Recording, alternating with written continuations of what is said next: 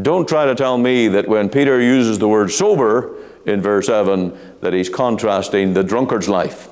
Now, we all know what a drunkard looks like and behaves like as you think of him staggering down the street, and he's what we would say out of it. He is just in another world. And he is so filled with his liquor, and his mind is so affected by the power of alcohol that he's the happiest man in the world. Not a sorrow in his mind. Welcome to Let the Bible Speak. This is Pastor Ian Goligher, and today we come to a very solemn message on 1 Peter chapter 4, verse 7 on be of sober mind. A sober mind. And I want to read to you this passage, 1 Peter 4, just to get you into the context of what the Apostle Peter was telling these young Christians. For as much then as Christ hath suffered for us in the flesh, arm yourselves likewise with the same mind, for he that hath suffered in the flesh hath ceased from sin, that he no longer should live the rest of his time in the flesh to the lust of men, but to the will of God for the time past of our life may suffice us to have wrought the will of the Gentiles, when we walked in lasciviousness, lusts, excess of wine, revellings, banquetings, and abominable idolatries, wherein they think it strange that ye run not with them to the same excess of riot, speaking evil of, your, of you, who shall give account of him that is ready to judge the quick and the dead. For for this cause was the gospel preached also to them that are dead, that they might be judged according to men in the flesh, but live according to God in the Spirit. But the end of all things is at hand. Be ye therefore sober, and watch unto prayer. This call of the Apostle Peter to having a sober mind is really very important in the generation in which we live. This is an easy of light things. This is an age when people want to have convenience. Don't ask me to think too hard. Don't give me a long sermon. Keep it short. Let's have a nice, happy time. And that's the era of today. But the Apostle Peter warned these Christians that they were to be sober minded. And we're going to look today in our message at what all of that means. And I hope that you'll stay tuned with us right through. We've got some very serious things to say on this passage of God's Word. Now, we don't have time for our uh, little study in the Psalms today because of the length of this message and the uh, uh, continuity of this message. I want to give it in its, its fullest form I can in the time allowed. But uh, we're going straight there after prayer. Please join with me now in prayer as we look to the Lord. Father, we thank Thee for the Word of God. We thank Thee for this Bible that we have in our hands. It is the living Word of the living God. And what a miracle that we should have this Word that is God breathed. It is the divinely authoritative Word of God to our hearts. And I pray that it will be a living Word today to each and every hearer. And, O oh Lord, this call to be sober minded, I pray that you will use this in hearts even in this message today. Lord, I thank Thee for the gospel, and I thank Thee for the Lord Jesus, and I thank Thee for the freedom to proclaim Your word today. Make it a blessing. We pray in Jesus' name. Amen. Verse 7 really is our focus tonight. Uh, I know that we're, we're looking at this whole chapter, and we are seeking to understand all of the passage in its parts and its divisions and its connections. But verse 7, uh, I think, will really set our theme tonight. Uh, the word is that the end of all things is at hand. Be therefore sober and watch unto prayer. What is a Christian? You'll notice the word Christian comes up in this chapter. And uh, that's the first thing that we need to define. We could go a long way to examine what is a Christian. A Christian is a saint. A Christian is a soldier. a Christian is a sheep. A Christian is described in this chapter as a sufferer. Down in verse 16, if any man suffer as a Christian. And then here in verse 7, we find that a Christian is to be sober.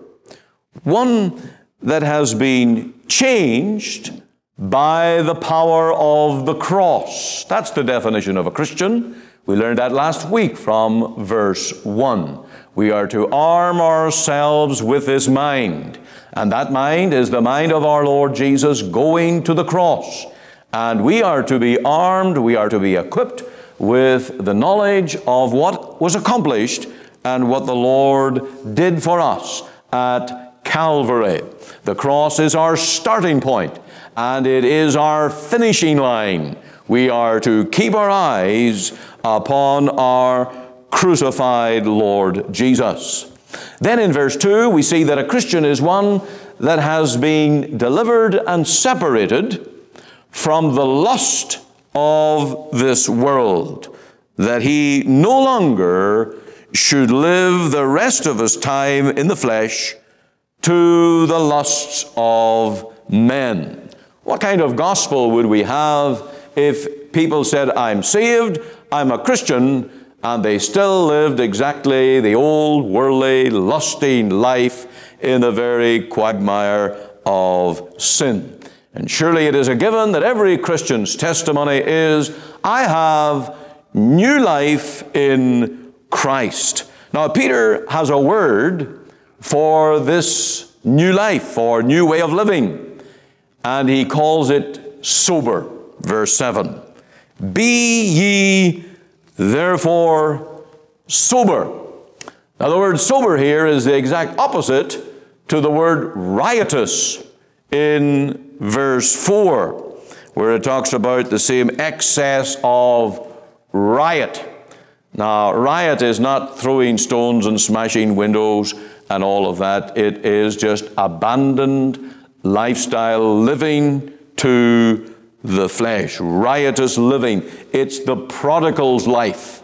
And if you think of the prodigal with all the riches that he leaves home and he abandons all morality and rules of of uh, decency, and he goes into the far country and leads a life of riotous living. When the Bible speaks about riotous living, it is just to abandon all and plunge into excess of all kinds and leading a sinner's life. Now, after all of these references in verse 3, which talks about the excess of wine, revelings, banquetings. Don't try to tell me that when Peter uses the word sober in verse 7, that he's contrasting the drunkard's life. Now, we all know what a drunkard looks like and behaves like as you think of him staggering down the street, and he's what we would say out of it. He is just in another world. And he is so filled with his liquor and his mind is so affected by the power of alcohol that he's the happiest man in the world. Not a sorrow in his mind. And in his slouching voice, he tries to sing, and he just comes up to you and he throws his arms around you and he tells you, I'm so happy today. All the scene of the drunkard. And he is by no means in touch with reality. He is intoxicated, his brain has been poisoned, and his whole system is a wreck. I knew a farm worker who would work from Monday morning to Saturday noontime, from sunup to sundown. And at noontime on Saturday, he would go to the farmer and get his wages, and off he would go to the pub. And by evening, he was as drunk as a fish and as poor as a beggar. Not a penny left. And it took from Saturday night to Monday morning to get him sobered up and back to work again.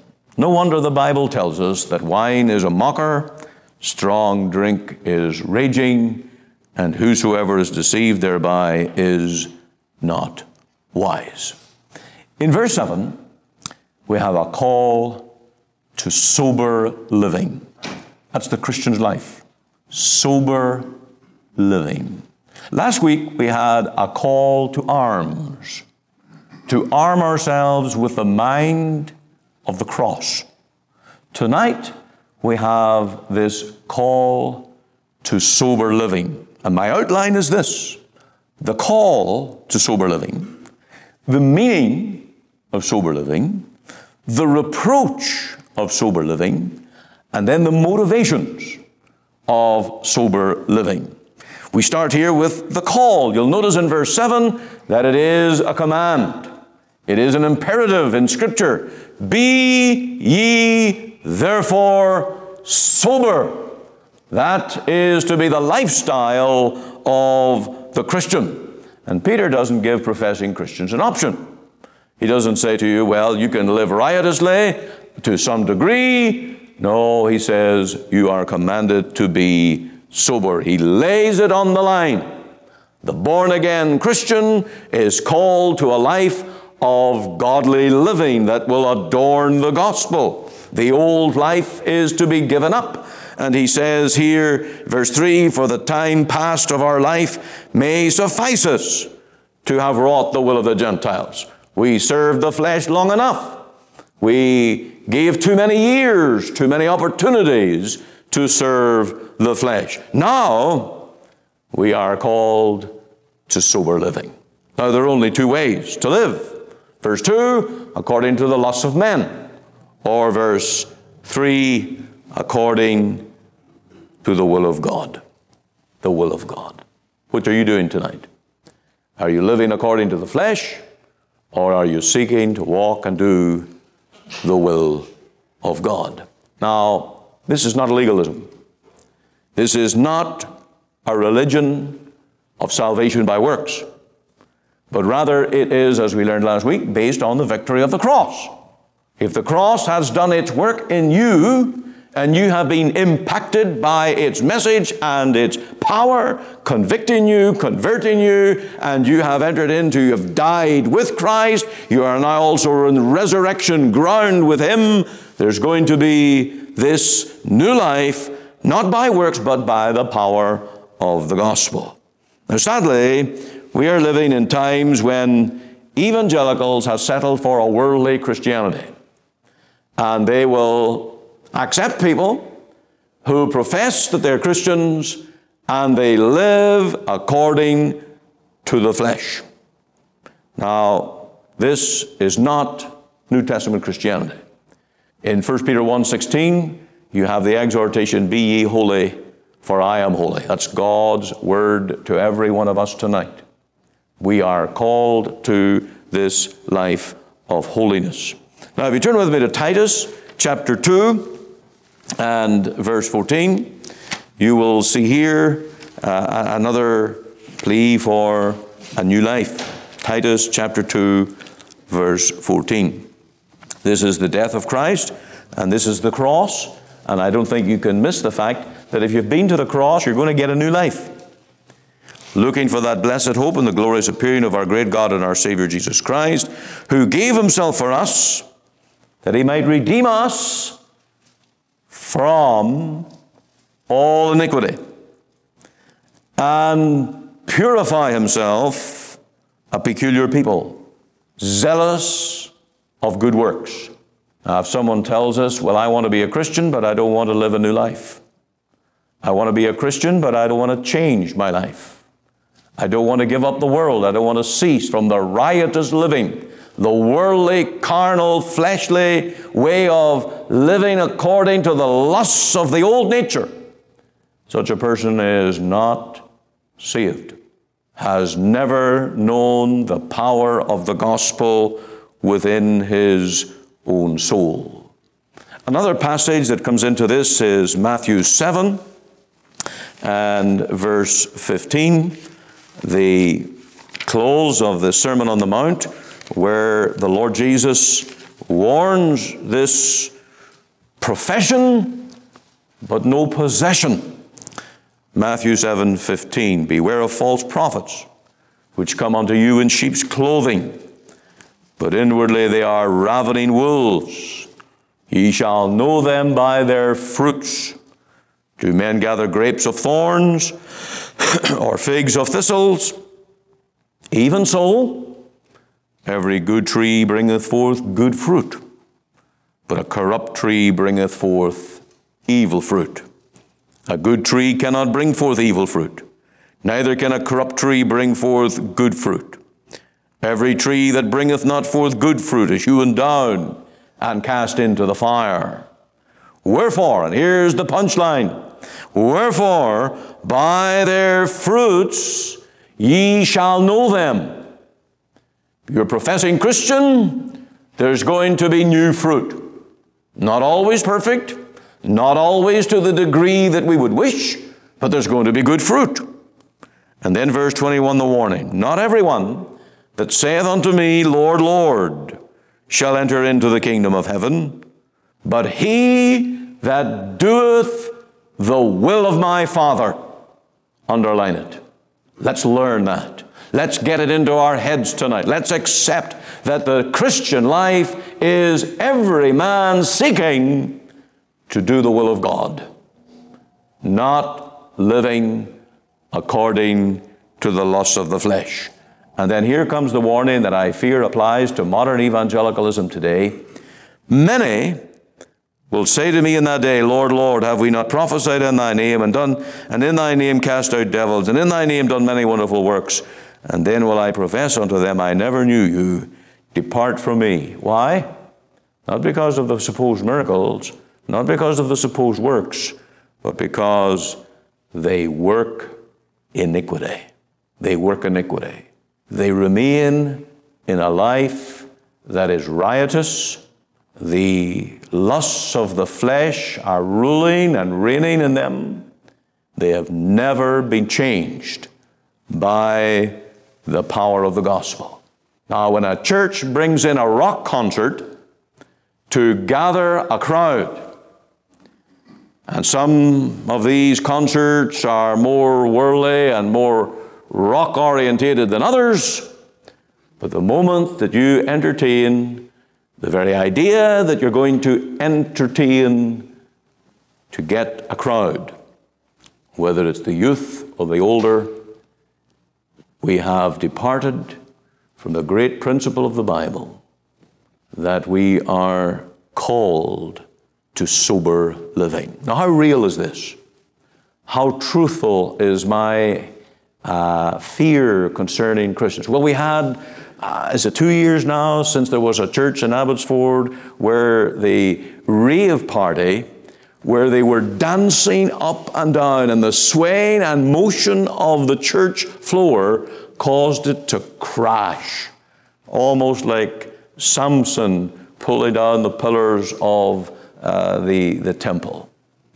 We've had the River Rock concert here in Cloverdale in the rodeo grounds last summer. August, I believe. Organized by the Billy Graham organization with Franklin Graham as the speaker, but they brought in these rock concerts. I could hear the music from my home. Maybe you did too. We get these invitations into our church all the time. I got one this week. It's probably in the trash can right now. I could show it to you. Where we are invited to these particular concerts. That's what they call them, concerts. And you just get one look at the artists. Their very code of dress tells you that's, that's just the rock star world. This is real stuff. This is reality. And you and I are bombarded with this. I, as a pastor, I am faced, this comes on my desk, it comes through the mail, it gets in the church meal mailbox, it comes on my desk. What am I going to do with it? Am I going to bring it to the board meeting and say, brethren, what do you think? Should we have one of these? I think the deacons would have a very long look at me, and I wouldn't like to dictate what would end up in the minutes if I was to do that. But this is the pressure from all kinds of organizations to bring the world into church ministry. We now have a task to evangelize the churched. You know what I'm getting at? A generation growing up in church circles where they do church in their way. But I fear that many will be said to them, they will say, Lord, Lord, have we not? And the Lord will say to them, Depart from me, you workers of iniquity. Right in their church. The church that was ordained for prayer, the church that was ordained for godly worship, is now turned into a place of entertainment. Now, there was a time when such statements almost seemed scare tactics. And I'm reluctant to preach that way. I really am. I, I do not want to be one of these preachers that have got the name of, you know, he, he's always got a nose for speculating some little bit of compromise somewhere. This is not speculation. This is reality. You send your children to Christian school and you'll find out that's how it is. And a Christian school will only be as good as the churches from which the teachers come from. And they bring their values and their level of spirituality or worldliness right into the classroom. This is the generation that we are living. But here is a call to sober living.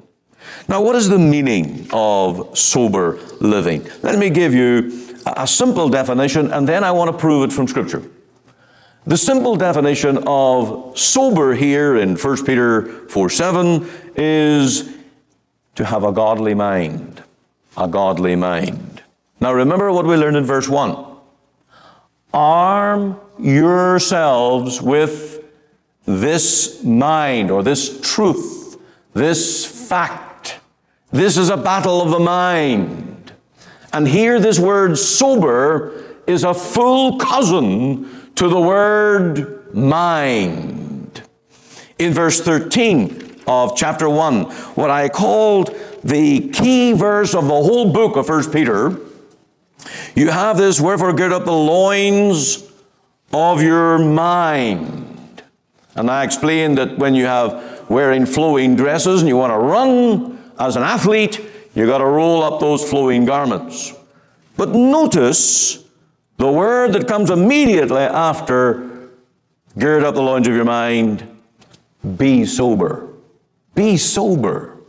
It's related to the state of our minds. Now, I have a number of references. I have four different references. I want you to join with me now in flicking through some of these. Romans 12 3, firstly, uh, and you will see the relationship, the correlation between the mind and this word sober. Uh, Romans 12 and verse 3. For I say, through the grace given unto me, to every man that is among you, not to think of himself more highly than he ought to think. So it's undoubtedly the way we think, it's the state of our mind. We're not to think highly about ourselves, but to think soberly.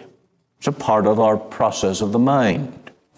The next text is Titus chapter 2 and verse 2. I probably would have done you a favor if I have said earlier, keep Titus uh, a marker right in Titus. We'll be back. Well, Titus 2, verse 2. And we have this word to men who would be elders in the church, men who are to be spiritual leaders, that the aged men be sober, sober, grave now, the word sober in that context, if you have a little uh, marginal input there, is the word vigilant. Vigilant, watching. Sober is the state of your mind of watchfulness. And that applies to the men. And you'll notice right before that, but speak the things which become sound doctrine, that the aged men be sober. You see the connection here. Sound doctrine, be vigilant. Don't let down your guard. And so this word sober is very connected to truth. Titus 2 4, here's a reference to the women, that they may teach the young women to be sober. Now, in my Bible, without even going to a concordance or anything, right in the reference margin of my Bible, there's a little number that goes from the word sober, and it says wise. Teach the young women that they be wise.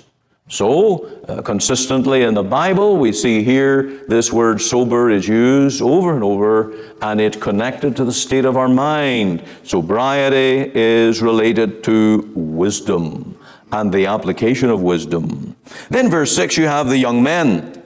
Young men likewise exhort to be sober minded. Sober minded. And again, in my Bible, there is a reference to the word discreet. But the very fact that it says sober minded, to be careful in how they decide, how they think, how they live according to God's truth. Now, please note that Paul did not say to Titus, this young pastor, Tell the young men to go and sow their oats, have a great time, enjoy the world, and then come back and join the church. Not for a moment. He said, The young man, you are to be sober minded in all things, showing thyself a pattern of good works. You see, the young men or even teenagers, they, through the power of the cross, through the power of the gospel, through the indwelling of the Holy Spirit, are enabled by God's grace to live godly, soberly, wisely, as a pattern, an example. And it was Paul's word to Timothy Be thou an example, let no man despise thy youth. And if you're a young Christian here tonight, you can be an example even to your parents. It's not the first time that has happened that young people get a grasp of truth and they lead their parents or they lead their seniors into the truth. And so the meaning of the word sober is to think aright, think biblically, think godly. And we come back to our little statement that sober means to have a godly mind.